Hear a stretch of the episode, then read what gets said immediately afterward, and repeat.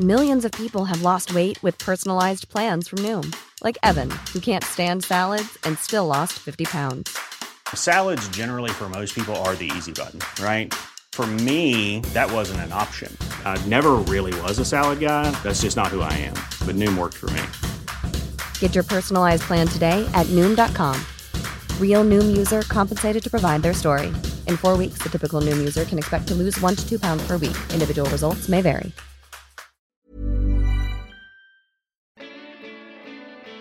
We're converting people one stomach at a time to what fresh food can taste like. You use whatever you can use and you respect every bit of it. You know, if it's in season, you use it. We need to study and we need to read and we need to know about our region and what it's doing before we can start putting things on dishes. Hello, Stefan Postuma here for another episode of the Quicksand Food Connection. Today I talk to Katrina Spark from Redleaf Farm in Fitzroy Falls. Katrina and her husband Sam farm pigs. They've got chickens, they've got lamb, they've got beef cattle, and all types of other animals out on their beautiful farm in Fitzroy Falls.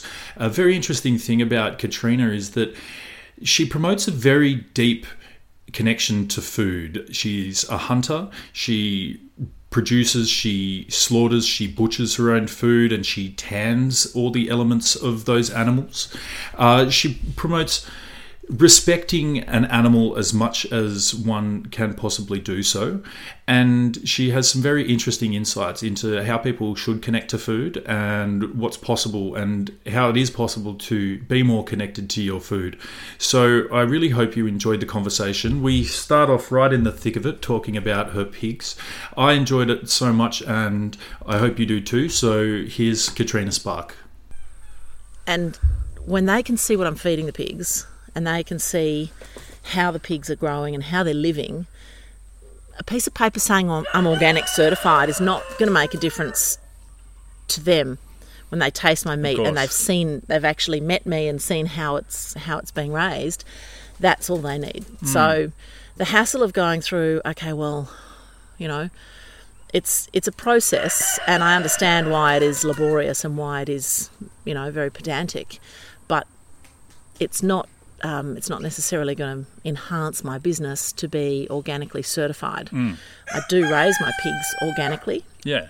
I raise my lambs organically.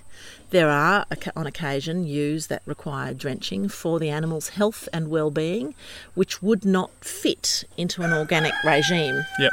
And so therein lies the conundrum. If I'm doing the best by my animals, that means occasionally they do need modern science, and, and that means medicine that's not necessarily organic certified. Yeah. Um, similarly, if I'm really interested in my riparian creek system, you know, there's nothing better than actually digging out blackberry, except that you only need to leave a tiny little bit, and the most all the, the rest of the blackberry is going to be downstream. The one thing that you need to necessarily control that noxious weed is not necessarily a chemical that will be organically certified you know, yeah. I do use WWOOFers so that I can mechanically do stuff as opposed to chemically do stuff Mm-hmm. um, because I don't believe in in doing that. Um, I always use organic fertilizers. I rotate paddocks in order to get the m- most out of my grass and my my soil, really. Yeah. Because all the, each animal has its own sort of set of gut flora and fauna that can either help or hinder. And you know, enhancing each paddock by rotating different stock classes through is it's, it's sort of seems like a much nicer way to go. It, it's a lot more labour sure. intensive and it's a lot harder work. But if you've only got a small farm, that's very doable. Mm-hmm. Hard to sort of justify the realisation of labour versus income from a business perspective that way. Except, you know, we've been here maybe eight years and I'm now at the stage where I have a waiting list of hatted chefs for my produce. Yeah. If I have lambs ready, I could call, you know, call Aria and say, Ben, would you like lambs? So, oh, fantastic. Yeah, I'd love some. Can, can, can you deliver them next week? What day? You know. Um, I've got Australia's most exclusive and amazing butcher in Victor Churchill who actively promotes understanding where their meat comes from. I mean, as a butcher, that's a profession that used to be highly regarded, and then I think went through a whole progression of people going, oh, oh, you just deal with dead animals and it's meat and people don't want to see where their meat comes from. They just want it wrapped in plastic from the supermarket and they feel good about going and shopping and buying it and then, you know, providing for their family and then wonder why they're left wanting. and mm-hmm. wonder why they're not satisfied from a, a meal perspective or from a from a providing perspective. Um, and I think there's a there's a there's a respect there for animals that's been lost, which can only be brought back by understanding the provenance and what goes into raising an animal, and what goes into raising it well. And my pigs, for example, yes, it's sad. I caught nine pigs this morning. Delicious, juicy, little, nice, chubby porkers. well, they're not really chubby. They'll have one millimetre of fat under their very thin skin, which will be the most divine pork crackling you've ever tasted. And once you've eaten that kind of pork, it's very hard to eat, you know, chemically ridden, intensively farmed pork chops. I mean, everyone wants cheap bacon, but it's not always the way to go. I think if we ate less quantity, better quality, um, it would solve a lot of issues Yeah. in, that society now has, um, especially with food. I mean, our relationship with food these days is is sort of far more luxurious than it ever has been in the past. Just in this country alone, the food produce that we have available to us can just about better any worldly cuisine. You pick a cuisine, pretty much guarantee that we produce what you need for it in this country, and Yeah. possibly at a better standard than than its origin. Um, we're very blessed in that way in what, what we have. Um, however, I don't think it's well utilised, and I think people will choose the cheap bacon. People choose the cheap oranges that have been transported from Mexico rather than buy an orange with a ding on it that's come from Riverina Yeah. you know, which is ludicrous when you think about the transportation and the and the exploitation of labour that it's cost to get that orange there cheaper. Um, and in the case of livestock, it's it's hard work raising them properly. But I know when I take my pigs to the abattoir, they have a bad day. Yeah.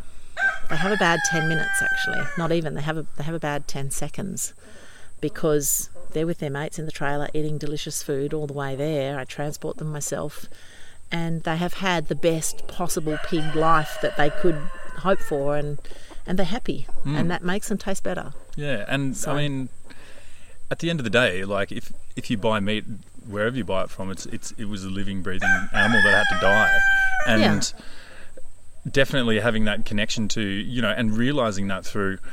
You know, you can buy whole pigs, or you can visit a farm like yours and, and, and have that connection. Regardless of whether or not you're buying a rack of lamb, you know, in a nice styrofoam and glad wrapped container, it was still once a once a lamb, animal, an, yeah. an animal, and I think it it makes such sense to me that knowing where that came from and even experiencing it, like watching watching it die or be butchered Yeah. or something like that, makes you appreciate that animal more, and then gives you and and and it makes you want to seek out people like yourself that are producing, um, you know, happy animals as well.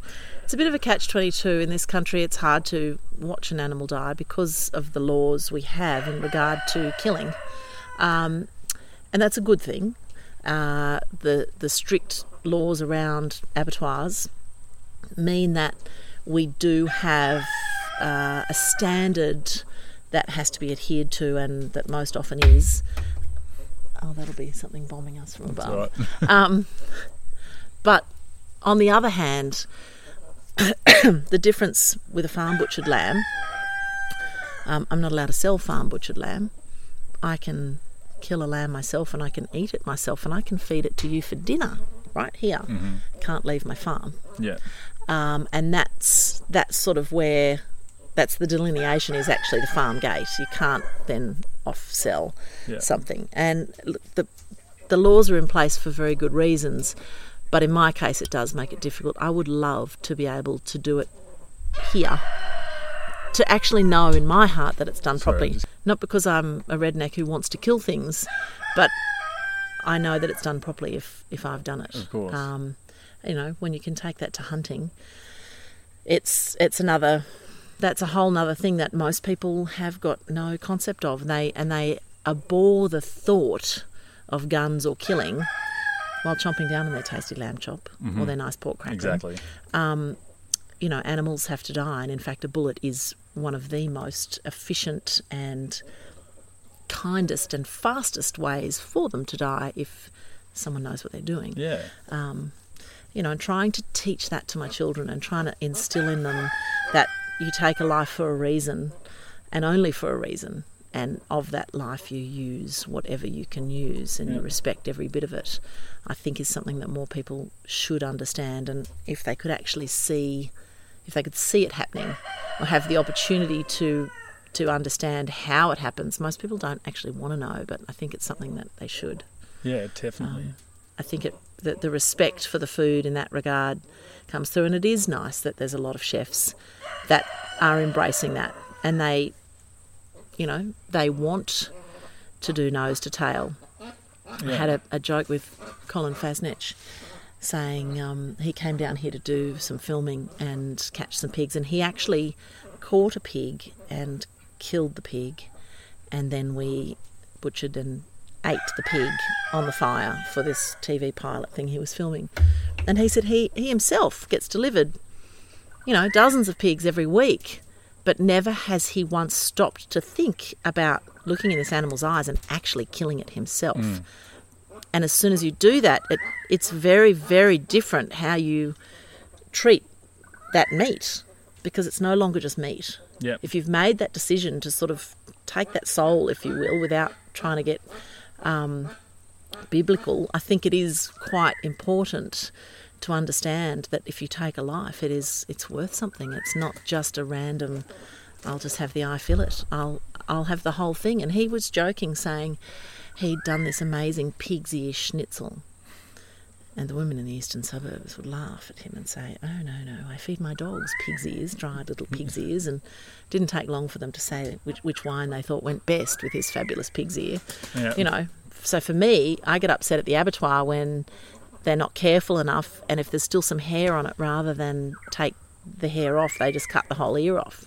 I'm like, "Crook, I can't deliver this pig to a chef whose signature dish is pig's ear Yep.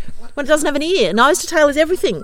The nose to the tail and everything in between. Don't just cut a bit off because you didn't, you know, get the hair off properly. Yeah. And certainly with black-haired pigs, they are less popular because people see hair and go, "Ooh, it's hair," you know. But um, you know, it's it's nice to be able to work with chefs that appreciate and work with butchers who appreciate the provenance and the quality and the lack of chemical input in my entire farm system. It's not you can't just not feed an animal you know, growth hormones in their pellets and say, oh, therefore it's organic. It's got to come down to every single thing you put on that soil, everything that comes out of that soil, um, and everything in between. It's it's a whole quite complex, but actually really simple system if it's if it's done right. Yeah. And is is it mainly chefs that you supply to? Do you sell your produce elsewhere? Mainly, I do mostly because I sell my pigs as whole suckers at 10 to 12 kilos. I don't have a butcher lined up to butcher them, and really that's sort of a, a whole pig. So I tend to get um, I tend to get weddings and special functions that people will book months in advance because most of my pigs have got a name. You know, they're earmarked at birth that this they're on the waiting list for for this per- this chef who's next, and Yep. there's only so many pigs that I can grow at any one time, and it's completely random as to when they'll come out, as you saw. I mean, the boar's up there, and he's doing his thing as best he can, and it's not always going to be, uh, you know, that there's pigs ready every week.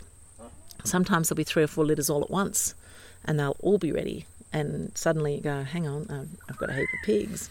um, so yeah, I do take orders. I do take personal orders, or or orders from the public, and the same with lamb.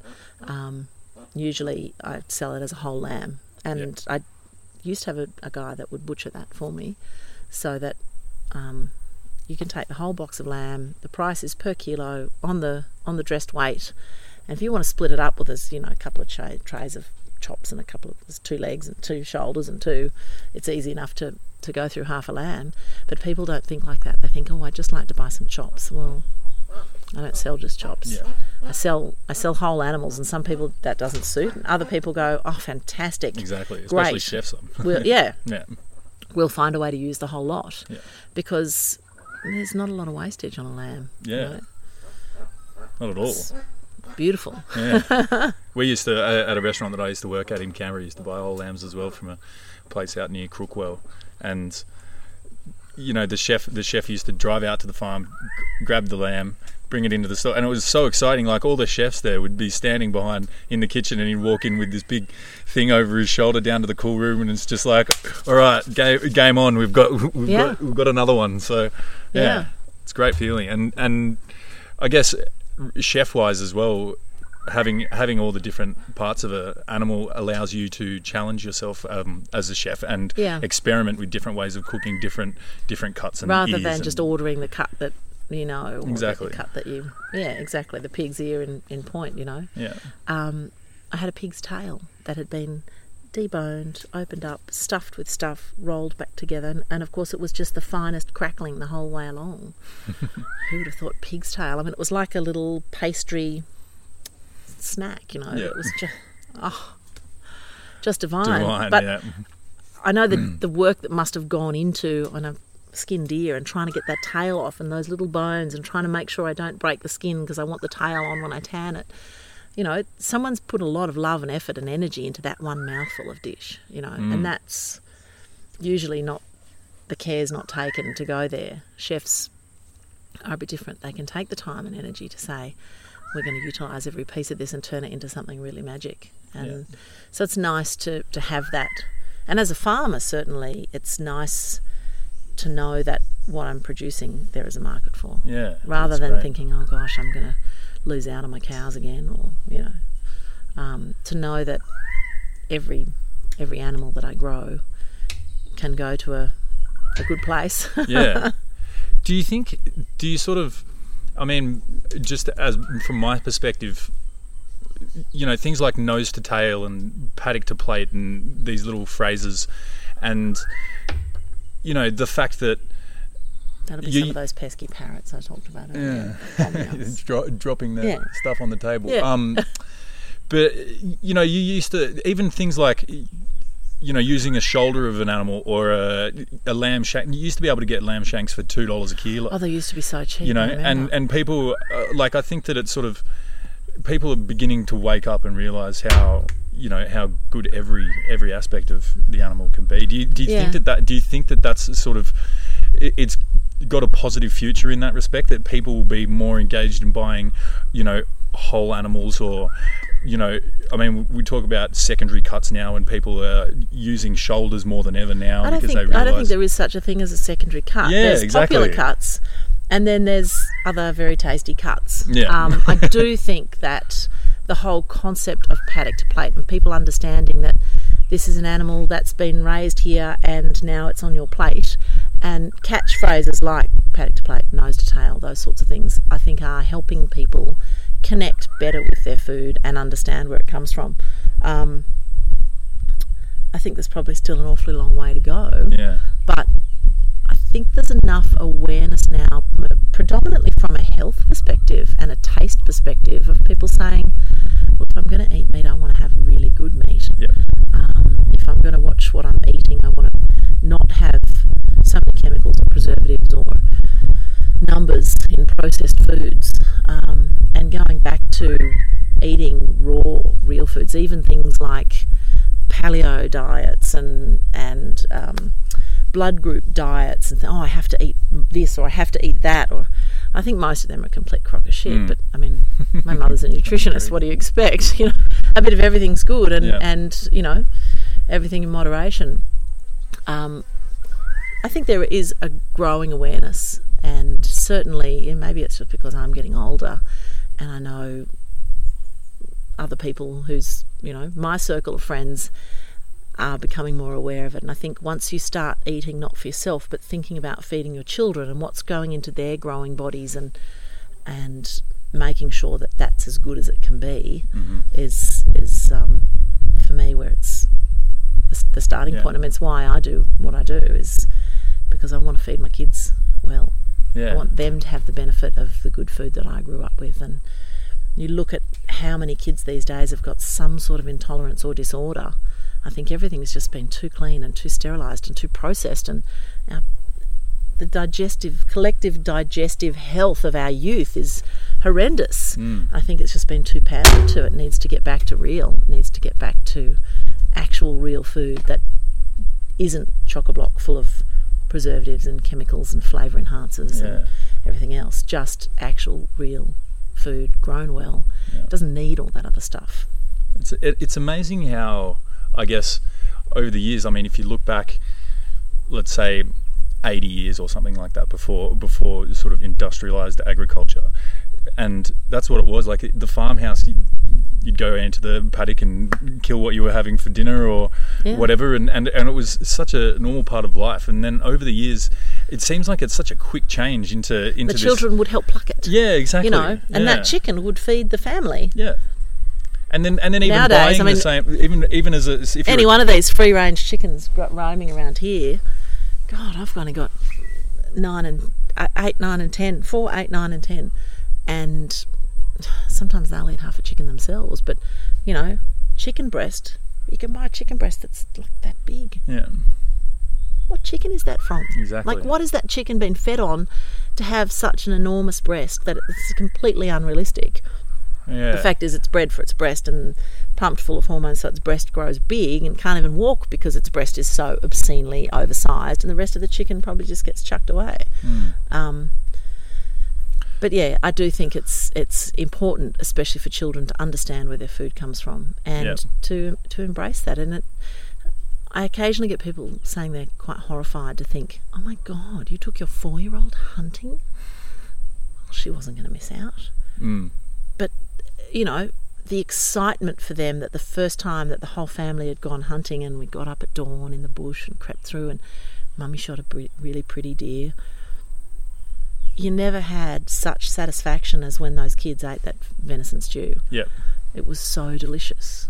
And part of that deliciousness was knowing the experience that actually went into obtaining that meat and knowing that this is a this is a wild venison shot in our bush you know it's it's a really nice circle for kids to be able to see and understand that and i think far from irking them i think it actually really helps educate them about the realities of, of where food comes from and Yeah. i have no problem if someone doesn't want to eat meat but if they also wear leather shoes and want to have a go at me for not eating meat i'm i think that's ridiculous yeah, definitely. And I think like kids, you know, their imaginations are, are brilliant, and they. I can I can imagine for a lot of children, you know, city city children and things.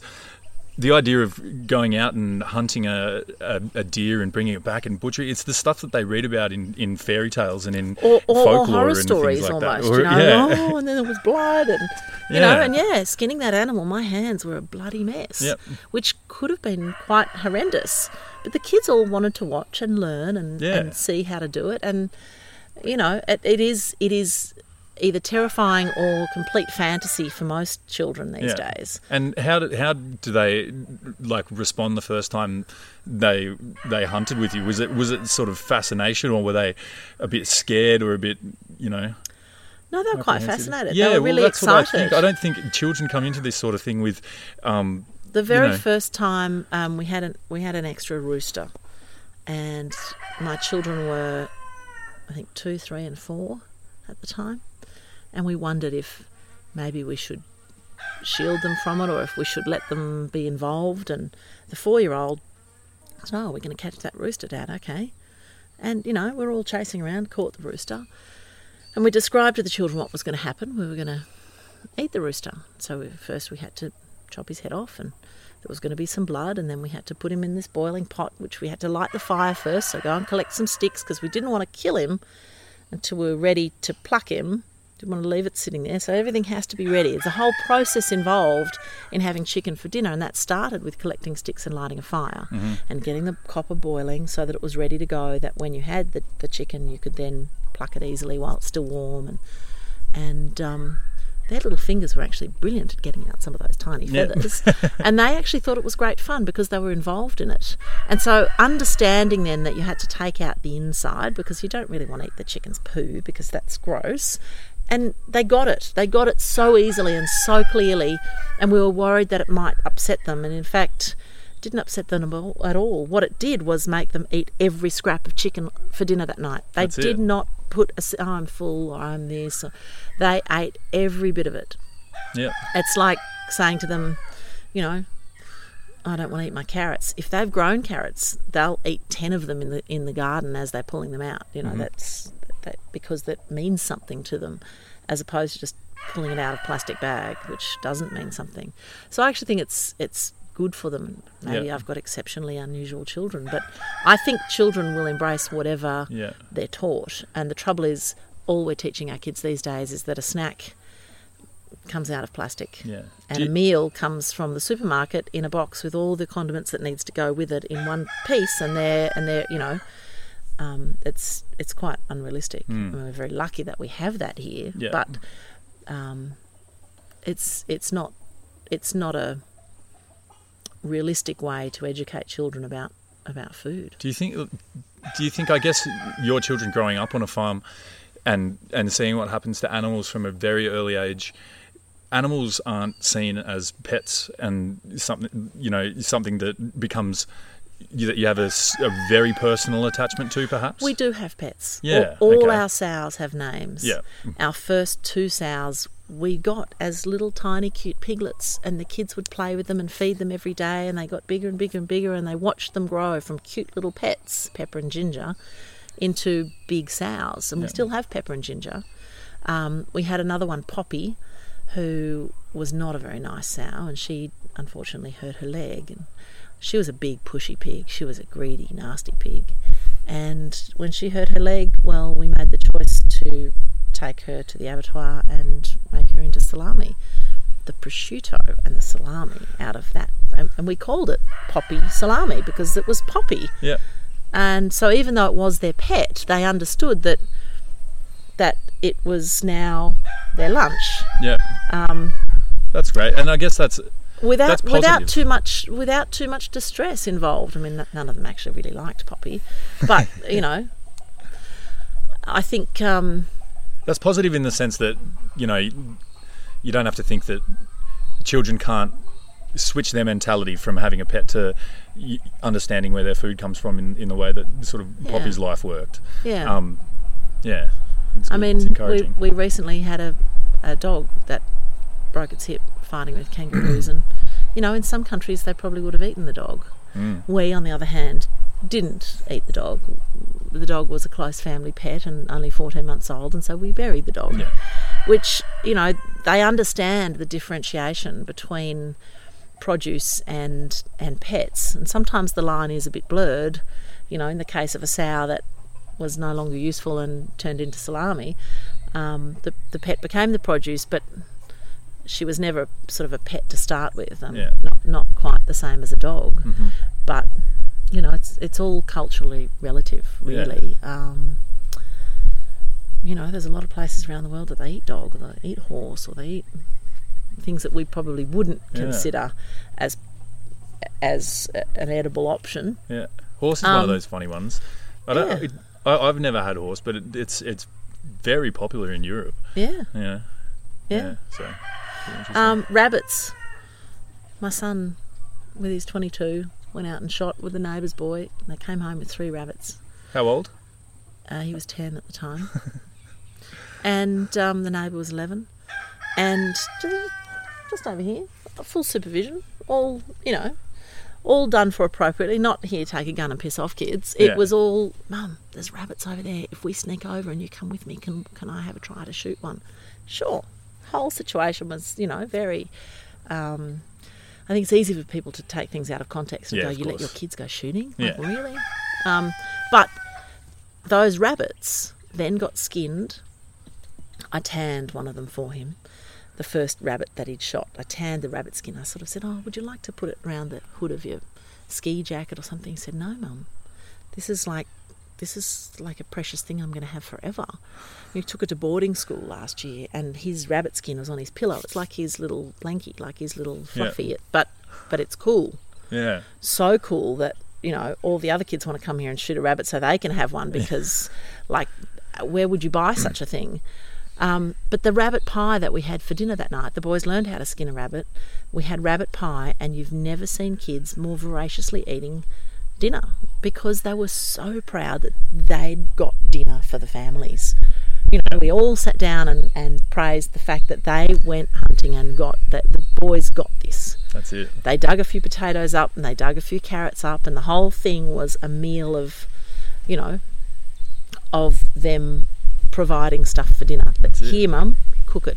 And that's a story they'll tell for years It's a story. and years It's, it, years. it was a it was a day in their lives that they will never ever forget. Yeah. Um, just quickly, do you want to just run us through what you actually produce on the farm? So we've talked about pigs. Yep. Yep. So, pigs. When, when when we bought the farm, it had beef cattle. Yep. and we ended up selling them. They were not particularly um, good at staying in fences or particularly nice cows. One of them just about gored Sam one day. We we ended up with some more cows um, and a couple of sheep, and then we got a couple more sheep. We had pigs, got a couple more pigs. Um, we found I didn't mean to become a pig farmer. It was our first batch of piglets that the local chef James Viles came to look at and said he wanted them. I'll take the lot. It was nine o'clock the next morning, and Sam called in and said, "Oh, not interested in local free-range pigs." He said, "Sure am." Came straight out the next morning, said, "Yep, I'll have them all. Let's catch them." I'm like, "Actually, I don't know what to do with them. I need to." So suddenly had to research a whole lot of stuff. Um, so yeah, we produce pork mainly as as suckers, Yep. although we sometimes have some uncommonly delicious salami. um, and lamb and beef. Um, any number of other small, obscure pieces of produce. I mean, had half a dozen chefs come out the other day to try and catch a few yabbies, only because the time before they'd come out to pick plums and they went home with venison and plums and yabbies. And so they came out this time to catch yabbies and ended up taking home fig leaves, nettles, um, mallow, and some other thing that I didn't know about. I thought was a weed called fat hen, which is apparently quite a herbaceous little something or other. Just find stuff in the paddock as they're going around, and and so you know, I could quite happily say, well, I'd produce fig leaves for chefs to um, you know curd their ricotta. Just so happens that my fig tree is going all right at the moment because I chopped down this other thing above it, but. Um, yeah, at this stage, I don't commercially produce any fowl or eggs, Yeah. although I have sold geese to people for for dinner. Yeah. Um, you know, someone calls and says, "Actually, I'd really like some geese." Well, I've got a couple here. If you're prepared to come out and catch them and pluck them, you, you can have them. You know. Yeah. Um, and it would be nice to. I've I've looked at doing some quail or something else, maybe duck or Yeah. There's a couple. We've got a dam there, a couple of guinea fowl running around, but they're they're notoriously stupid. They're they're very hard to raise because they're just so crazy. But I've got a dam there. We have a lot of native wood ducks on the dam. So yeah, there's no reason why maybe not ducks next year. Yeah. I'm testing out my new incubator, and it sounds like number three is just Yeah. hatched. So, I know it's cool. but inevitably they'll end up being so precious that we'll have them ourselves because you know it, it's hard to got then a limited amount. yeah, if you've got a limited amount, it's hard to part with it except for an exceptional circumstance. And Yeah. and you know, in the case of the pigs, that's usually chefs or someone's wedding. Yeah. It's not just it's special. It's not just Definitely. everyday stuff. Yeah. Um, Yeah, and you were explaining to me before about a, a bit about how you rotate the stock, of the you, you know the lambs into where the pigs were and things like that. yeah, Can you well, they all they all graze quite differently. Yeah. Um, cows and sheep graze quite differently from each other, and also have completely different intestinal worms and parasites. And so, to rotate, you know, once the cows have been and chewed the grass to a certain level, the sheep can chew it much lower. And the pigs come along and they actually want to chew the roots and turn the entire lot over. Um, horses are somewhere in between. So by moving different animals onto different paddocks at different times, you actually end up maximising your use of the grass and then having it turned over and then fertilised by everyone, ready for either resowing or re- rejuvenation or or not. You know, sometimes the pigs can only just be in there quickly and they'll they'll just dig up certain parts and that's just enough to sort of freshen things up again and Mm. um, it's an inexact science which I'm not um, schooled on enough to say this is our strict rotation Yeah. policy. It's kind of like, oh, those cows have been in there for a week or so. Yeah, it looks like the grass getting down. Let's chuck the sheep in behind them and move them to that next paddock that's actually getting a bit long. Yeah. It's, you know, That seems And- to be the the most logical way to do it, though. You, Yeah. It's an environment. It's not something that is and it's an environment that in the. Highlands changes Exactly. weekly or seasonally, and you know sometimes seasonally is four times in a day. Yeah. So it's it's um, hard to predict, and I'm I'm not as dedicated as I should be with recording my rainfalls and my temperatures and all of this stuff to see. We pretty much just fly Yeah. by the seat of our pants Well, and do it as do it as we feel it's it's ready.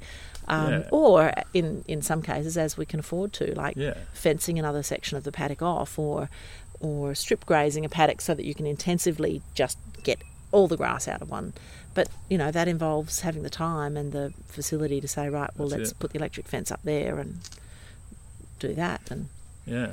And I mean, you've got sometimes so much life going. gets in the way. That's it. You've you- got so much happening at once that yeah. you know, and if it was But a, if if the it- cows stay in the clover for another few days, that's well, it. let them yeah. go. And, you- and like it's a small scale operation. It's Yeah. it's if it was a giant sort of industrial sized you know thing then you would be recording your rainfall and you'd be testing you know mineral levels in soil and and trying to do we do do soil stuff on- testing occasionally just to see because I don't want to waste money on fertilising paddocks that actually don't need it. And until you get a soil test, you can't understand what's lacking in, in any particular soil. And, and soil health is really important.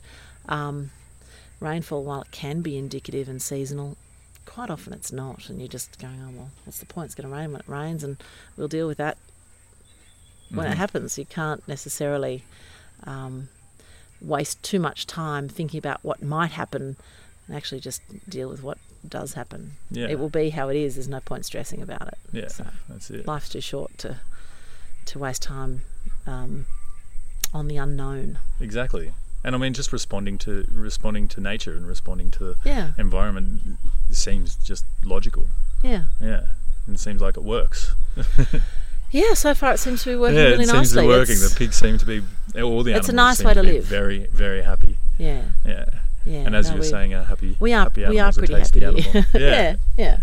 Yeah, and you've got a beautiful. It's such a beautiful property. I mean, your your little area down there by the creek with the open fire for cooking and, and that It's sort of thing. is special just spot. Very special. Yeah. Yeah. All right. Well, we'll probably leave it at that, Katrina. Okay. But thank you so much for having us out here today. It's, Welcome. it's been great, great to meet you, and um, just a great thing you're doing. Thank you all so much for listening to this episode of the Quicksand Food Connection. I hope you enjoyed my conversation with Katrina from Redleaf Farm. If you want to find out more about Redleaf Farm, you can visit them online at redleaf-farm.com and you can also follow them on Instagram at Redleaf Farm. If you want to find out more about Quicksand Publishing and Quicksand Food, you can visit us online at quicksandfood.com. Uh, we're also at Quicksand Food on Instagram and on Facebook. And if you want to listen to more episodes of the Quicksand Food Connection, you can find them on our website, quicksandfood.com. We hope you enjoyed this episode and we'll see you next time.